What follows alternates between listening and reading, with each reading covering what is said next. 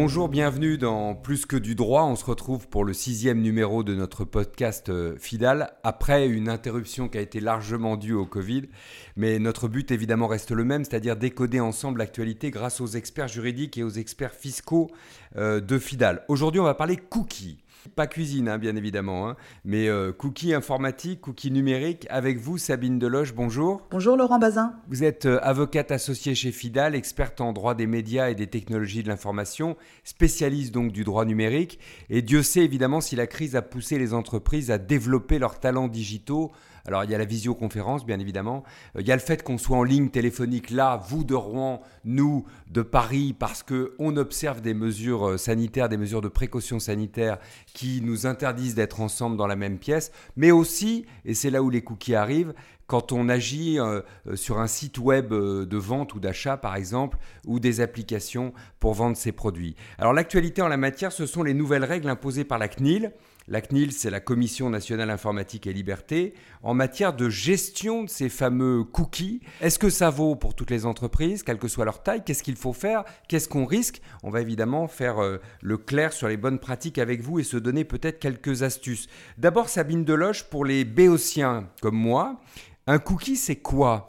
Eh bien, vous avez eu raison euh, de faire référence à la cuisine, car euh, Étymologiquement, en fait, euh, la notion de cookie vient du terme fortune cookie, euh, qui est un, petit biscuit dans lequel on retrouvait un, message ou un, petit dicton. Et ce terme a été utilisé pour euh, désigner un programme Unix qui avait pour objet d'expédier un, message texte à chaque utilisation d'une page web. Donc étymologiquement, ça vient, ça vient de là. Informatiquement, un cookie, c'est un fichier texte qui, euh, lorsque vous visitez euh, un site, est placé dans la mémoire du navigateur de l'internaute ou du mobidote quand on navigue sur une application euh, mobile. Donc ce fichier texte, il contient un certain nombre d'informations, par exemple le nom du serveur, le plus souvent un numéro d'identifiant unique et éventuellement une date d'expiration. Alors, à quoi ça sert un cookie? Eh bien, c'est un témoin de connexion qui va permettre de, mémoriser les informations attachées à l'utilisation de chaque navigateur Internet. Donc en fait, il va tracer la navigation de l'internaute ou du bominote sur les pages qui sont, qui sont consultées. Donc les cookies concernent n'importe quel terminal de navigation à partir du moment où il est connecté à un service de communication électronique en ligne, plus concrètement euh, le web. Donc on se rend compte que ça concerne énormément de, terminaux, euh, évidemment les ordinateurs, les smartphones, mais également euh, euh, les assistants vocaux et toute forme d'objets connectés, les, jeux, les consoles de jeux vidéo euh, connectés, les véhicules connectés, etc. Donc les cookies, en fait, ça concerne toute forme de technologie de traçage qui vont permettre de consulter ou d'accéder aux informations qui sont stockées sur le terminal de l'utilisateur. On retrouve également différentes catégories euh, de cookies. Hein. Euh, on parle de cookies, mais ce n'est pas que les, cookies, c'est aussi euh, des pixels, des tags qui sont posés sur le terminal de, l'utilisateur. Et également, on a différentes familles de cookies classées par, finalité les cookies notamment techniques et fonctionnels qui vont permettre de retenir des informations liées à la session d'un internaute, également des cookies publicitaires qui vont permettre de cibler euh, l'internaute et lui envoyer de la publicité ciblée en fonction de ses habitudes de navigation, des cookies de réseaux sociaux pour partager du contenu euh, sur, son propre, sur ses propres, propres pages de réseaux, de réseaux sociaux avec ses amis, euh, etc., publier des commentaires. Donc on a énormément de typologies de, cookies. Et ces cookies, c'est ce que je suis obligé, moi, comme éditeur de site, donc comme entreprise, hein, ou, ou d'application mobile, de signaler aux visiteurs. C'est ça. C'est j'accepte ou je refuse qui apparaît quand sur le bandeau quand on, quand on se connecte sur un site. Oui, en effet, dès lors qu'un cookie est posé sur un site web, l'éditeur de ce site web a l'obligation euh, d'en informer euh, l'internaute dès lors que c'est un cookie qui euh, n'est pas strictement technique ou, fonctionnel. Alors en fait, c'est la loi informatique et liberté qui pose les règles applicables aux cookies et cette loi en fait prévoit trois choses essentielles. En premier lieu, donc l'obligation de fournir une information complète et claire à l'internaute ou au, mobinaute sur les finalités de ces cookies et comment s'y opposer. Ensuite, une obligation d'obtenir le consentement euh, des utilisateurs préalablement à la pose du cookie. Et enfin, euh, les règles posent euh, les exceptions à l'obtention de cookies qui sont soumis à des règles restrictives. Ah, ça, c'est important. Hein. On peut peut-être s'arrêter sur ces exceptions parce que donc ça vaut pas pour tous les cookies, c'est ça? Il y a des cookies qui sont exemptés. Oui, la loi euh, prévoit un certain nombre d'exceptions au, consentement. Alors évidemment, comme toute exception, euh, euh, ces règles sont d'interprétation restrictive. Donc on identifie parmi ces exceptions les, les traceurs qui ont pour finalité exclusive de permettre ou de faciliter la communication par voie électronique. Donc concrètement, ce sont les cookies qui permettent de, faciliter la navigation sur, sur le site web, d'accélérer l'affichage de ces pages, par exemple et euh, bénéficient également de l'exception au consentement les traceurs qui sont strictement nécessaires à la fourniture d'un service de communication en ligne expressément demandé par l'utilisateur. Donc par exemple les cookies euh, de panier d'achat ou euh, les cookies de facturation par exemple. Expressément demandé par l'internaute, hein, je retiens ce que vous dites. Peut-être on vous pose la question parfois, j'imagine que vos clients le font, et le cookie Google Analytics, il tombe dans quelle catégorie? Exempté ou non exempté? C'est un vrai sujet, euh, Google Analytics, car c'est en effet un, cookie de mesure d'audience qui est très utilisé euh, par de nombreux sites web pour euh, avoir des données sur les statistiques de, fréquentation de, leur site et de leur, de leur page web pour pouvoir calculer le, nombre, le nombre de visiteurs. Donc Google Analytics rentre dans cette catégorie de mesure d'audience qui peut bénéficier d'une exemption de consentement sous certaines conditions. Euh, et la CNIL est justement venue euh, préciser, voire affiner les critères euh, qui sont nécessaires pour pouvoir bénéficier de cette, exemption. Elle a précisé ces critères dans, dans, ses, lignes, directrices. Et la CNIL a également, dans une décision récente contre Carrefour, qui a été prononcée en, fin d'année 2020, elle a considéré que Google Analytics ne pouvait pas bénéficier de cette exemption alors pourquoi Google Analytics ne peut pas bénéficier de cette exemption? C'est euh, compte tenu du fait que les données collectées via ce cookie sont également euh, couplées avec d'autres finalités euh, de traitement qui sont gérées également par Google et notamment des traitements à visée publicitaire. Donc dès lors que le cookie de mesure d'audience ne sert pas que strictement le site euh, sur lesquels ils sont posés, l'exemption ne peut pas trouver à, s'appliquer. Donc ça, c'est effectivement important euh, à savoir pour, pour ceux qui sont éditeurs de sites. Les règles changent pourquoi d'ailleurs? Euh, Parce qu'il il y a la fameuse RGPD, la réglementation générale sur la protection des données, qui est rentrée en vigueur et qu'elle change la donne? Ou pour d'autres raisons? Oui, c'est ça. En fait, les règles cookies euh, résultent d'un dispositif législatif qui n'est pas, euh, qui n'est pas récent, puisque euh, résulte d'une directive de 2002 propre à la vie privée et aux données de communication électronique. Donc, la loi, cette, cette directive a été transposée dans la loi informatique et liberté en 2010-2011. néanmoins, en fait, la, loi pose le principe du consentement préalable de l'internaute à la pose de ses cookies. Or, ce consentement doit être apprécié à la lumière du RGPD, qui a justement modifié la notion de, la notion de consentement. Donc pour rappeler brièvement ce que dit le RGPD sur ce point, pour le RGPD, le consentement s'entend de la manifestation d'une volonté libre, éclairée, spécifique et univoque. Donc on doit dorénavant apprécier le consentement à la lumière de cette, euh, de cette définition. Et pour rappel, avant le RGPD, euh, la CNIL avait euh, toléré la pratique d'un bandeau de navigation qui était affiché sur, sur la page d'accueil d'un site web et qui disait que la poursuite de la navigation emportait l'acceptation de l'internaute à la pose de cookies.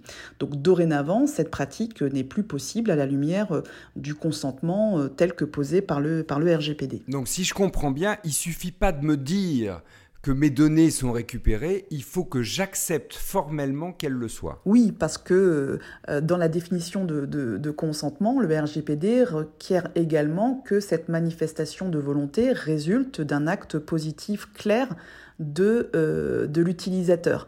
Donc le, le silence ne vaut plus acceptation et la poursuite de navigation euh, sans action positive de la part de l'internaute ne vaut plus acceptation. Et même, on doit considérer que le silence vaut refus de l'internaute à la pose de cookies. Ça veut dire que j'ai le droit d'interdire finalement l'accès à mon site à ceux qui n'accepteraient pas les cookies. Donc non, euh, la pratique des, cookie walls euh, ne fait plus l'objet d'une interdiction générale et absolue suite à euh, l'arrêt du Conseil d'État. Donc suite à cet arrêt, la, la, CNIL a pris acte de la décision de la haute autorité administrative et a révisé ses lignes directrices, et, tout en précisant néanmoins que cette pratique des cookie walls sera examinée euh, au cas par cas euh, pour s'assurer de sa licéité euh, au regard, au regard du RGPD. D'accord. Les nouvelles lignes directrices, globalement, qu'est-ce qu'elles imposent?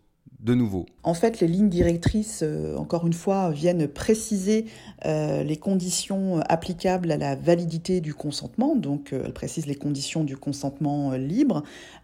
et un consentement libre doit, suppose également un consentement éclairé, à savoir informé.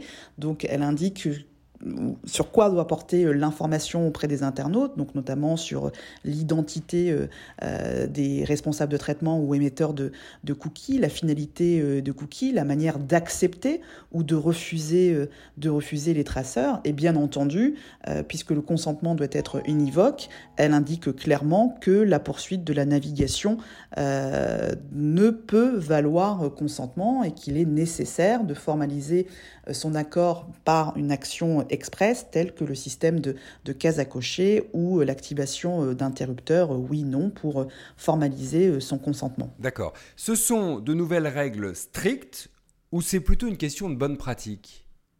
Alors oui, ce sont plutôt euh, des bonnes pratiques, car euh, comme indiqué précédemment, la CNIL n'est habilitée qu'à émettre des instruments de, droit souple, des, orientations qui vont euh, guider les entreprises. Et d'ailleurs, sur ce point, elle a également publié une, une, recommandation qui donne des exemples concrets de mise en place de mécanismes de recueil de consentement valables. Alors bien évidemment, ces orientations n'ont pas en soi un effet contraignant, mais seront très certainement utilisées euh, par la CNIL euh, comme euh, référentiel lors de ces, de ces contrôles. Oui, c'est ça, parce que ce qui est important à comprendre, c'est qu'il y a des contrôles de la CNIL. Oui, et d'ailleurs, ces contrôles sont de plus en plus nombreux, d'autant plus que la CNIL dispose dorénavant de la possibilité d'effectuer des contrôles en ligne. Donc il y a des, agents de la CNIL qui vont euh, examiner euh, très scrupuleusement les applications mobiles ou les, sites web, de se mettre du côté euh, de l'utilisateur pour avoir une réelle expérience de, navigation et contrôler, vérifier les informations qui sont publiées sur, sur les pages web pour s'assurer de leur conformité aux critères de validité du consentement tels que, tels que dorénavant requis par, par le RGPD. Si ce n'est pas le cas, il peut y avoir condamnation. Il y a eu des condamnations, on en a entendu parler. Oui, et ces, condamnations sont nombreuses. Il y a eu notamment euh, euh, différentes euh, sanctions qui ont été rendues par la CNIL fin 2020 contre de grandes enseignes telles que Carrefour, Amazon, Google, et ça a pu faire l'objet de, de, sanctions pécuniaires records, puisqu'il y a eu 3 millions prononcés contre Carrefour, 35 millions contre, contre Amazon et 100 millions contre Google, qui concernaient donc euh, la maison mère de Google aux États-Unis ainsi que euh, Google Irlande, le siège européen de, de Google. Donc euh, ces, ces, ces, sanctions sont vraiment dorénavant très, très significatives. Donc la jungle numérique, c'est fini en quelque sorte. Alors pour ces trois, trois décisions, en fait, euh, elles ont été rendues sous l'angle de la précédente recommandation euh, de la CNIL et non sous l'angle des nouvelles lignes directrices. Euh, mais dans tous les cas, en fait, il a été constaté que sur ces trois sites qu'il y avait des cookies publicitaires qui étaient posés sur le terminal de l'utilisateur lors de leur première connexion. Donc bien avant qu'ils soient informés de leur existence et évidemment bien avant le recueil de leur consentement. Donc pour euh, Google plus spécifiquement, il a été relevé un, défaut d'information suffisante puisque lorsqu'on arrive sur le, moteur de recherche Google, il y avait un, un baudon d'information qui renvoyait vers un lien vers les règles de confidentialité et aussi euh, la rubrique En savoir plus, mais il n'y avait aucune information à ce niveau sur euh, la présence même de cookies et même quand on cliquait sur les liens, cette information n'était pas suffisamment lisible. De plus, il a été aussi reproché à Google de, de ne pas obtenir le consentement, donc de poser le, les cookies par défaut. Et même lorsqu'on souhaitait désactiver certains cookies publicitaires, il s'avérait que même après désactivation, ces cookies étaient installés sur le terminal de l'internaute. Alors ces sanctions, elles ont été rendu en 2020, donc avant l'application euh, des nouvelles lignes directrices, mais euh, depuis, est-ce que la CNIL a sanctionné des sites web qui n'avaient pas mis à jour leur module de gestion des cookies? La CNIL n'a pas encore sanctionné sur le fondement de ces nouvelles lignes directrices et de sa recommandation. Néanmoins, on sait qu'une première euh, campagne de vérification a été menée par ces, par ces équipes après le 31 mars 2021, date à laquelle tous les organismes devaient être en conformité et elle a prononcé, suite à cette campagne, en mai dernier, une vingtaine de mises en demeure contre des organismes du secteur privé et du secteur euh, public pour leur absence de conformité. Alors, on n'a pas d'informations sur l'identité des organismes concernés, mais s'agissant euh, euh, des entreprises du secteur privé, on sait qu'il s'agit d'acteurs internationaux de, l'économie numérique, à savoir des géants du web. Ces vérifications ont surtout permis de constater qu'un certain nombre d'organismes ne permettaient toujours pas aux internautes de refuser les cookies aussi facilement que de les accepter, euh, euh, d'où les mises en demeure. Euh, les organismes disposent d'un délai d'un mois pour se mettre en conformité et à l'issue de ce délai, des, sanctions pourront être potentiellement prononcées. Évidemment, la CNIL va poursuivre ces opérations de, vérification qu'elle peut en plus directement effectuer en ligne.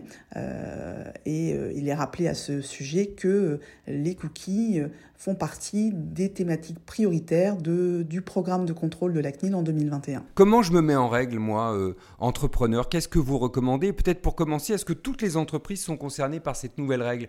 Les grands groupes comme les PME oui, toutes les entreprises euh, sont concernées, quelle que soit euh, leur taille et également euh, quel que soit leur secteur d'activité, qu'ils relèvent du secteur privé ou du secteur public. Dès lors qu'un organisme dispose d'un site web et pose des cookies, il sera assujetti au respect des règles qu'on vient d'énoncer.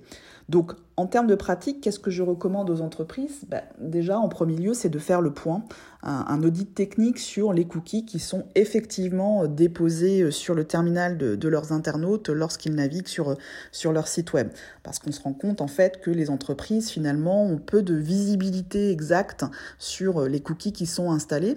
Pourquoi? Ben, Parce que souvent, les sites web sont euh, gérés par des agences web ou marketing. Hein. c'est vraiment une prestation qui est très largement euh, externalisée et euh, du coup euh, n'ont pas vraiment de vision sur, ce, qui est, existe.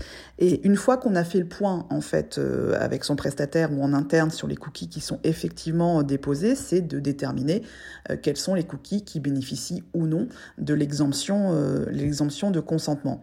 Et ensuite, euh, pour ceux qui sont euh, effectivement soumis à consentement, il convient d'implémenter une interface qui se conforme donc aux recommandations de la, de la CNIL. Donc soit on développe cette interface en interne quand on a une équipe SI euh, qui, est, qui est, existe ou qui est, qui est compétente, ou bien on peut externaliser également la, la gestion de cette interface. Il y a énormément de, de, prestataires qui proposent des solutions au CMP, donc des Consent Management Platforms, et qui sont conformes aux recommandations, aux recommandations de la CNIL c'est un dernier point qui est très important que vous venez de mentionner. La, CNIL propose, fournit des interfaces de consentement. D'un mot, c'est ça? Il y, a du il y a du tout prêt? Oui, c'est précisément l'objet euh, de la recommandation de la CNIL qu'elle a publiée en, octobre dernier, c'est de proposer des bonnes pratiques, des modèles d'interface, des modèles euh, de bandeaux d'information qui peuvent être repris tels quels par les sites et qui permettent de s'assurer d'une totale, totale conformité. Mais encore une fois, ce sont que des exemples, hein. ce n'est ni euh, exhaustif ni prescriptif. Donc les entreprises ont le choix aussi de trouver le, leur propre modèle d'interface, leur propre mention d'informations à faire figurer sur leur site. Euh, mais évidemment, si on se conforme au wording de la CNIL, on est euh, assuré d'une conformité euh, à, la réglementation. Merci Sabine Deloge.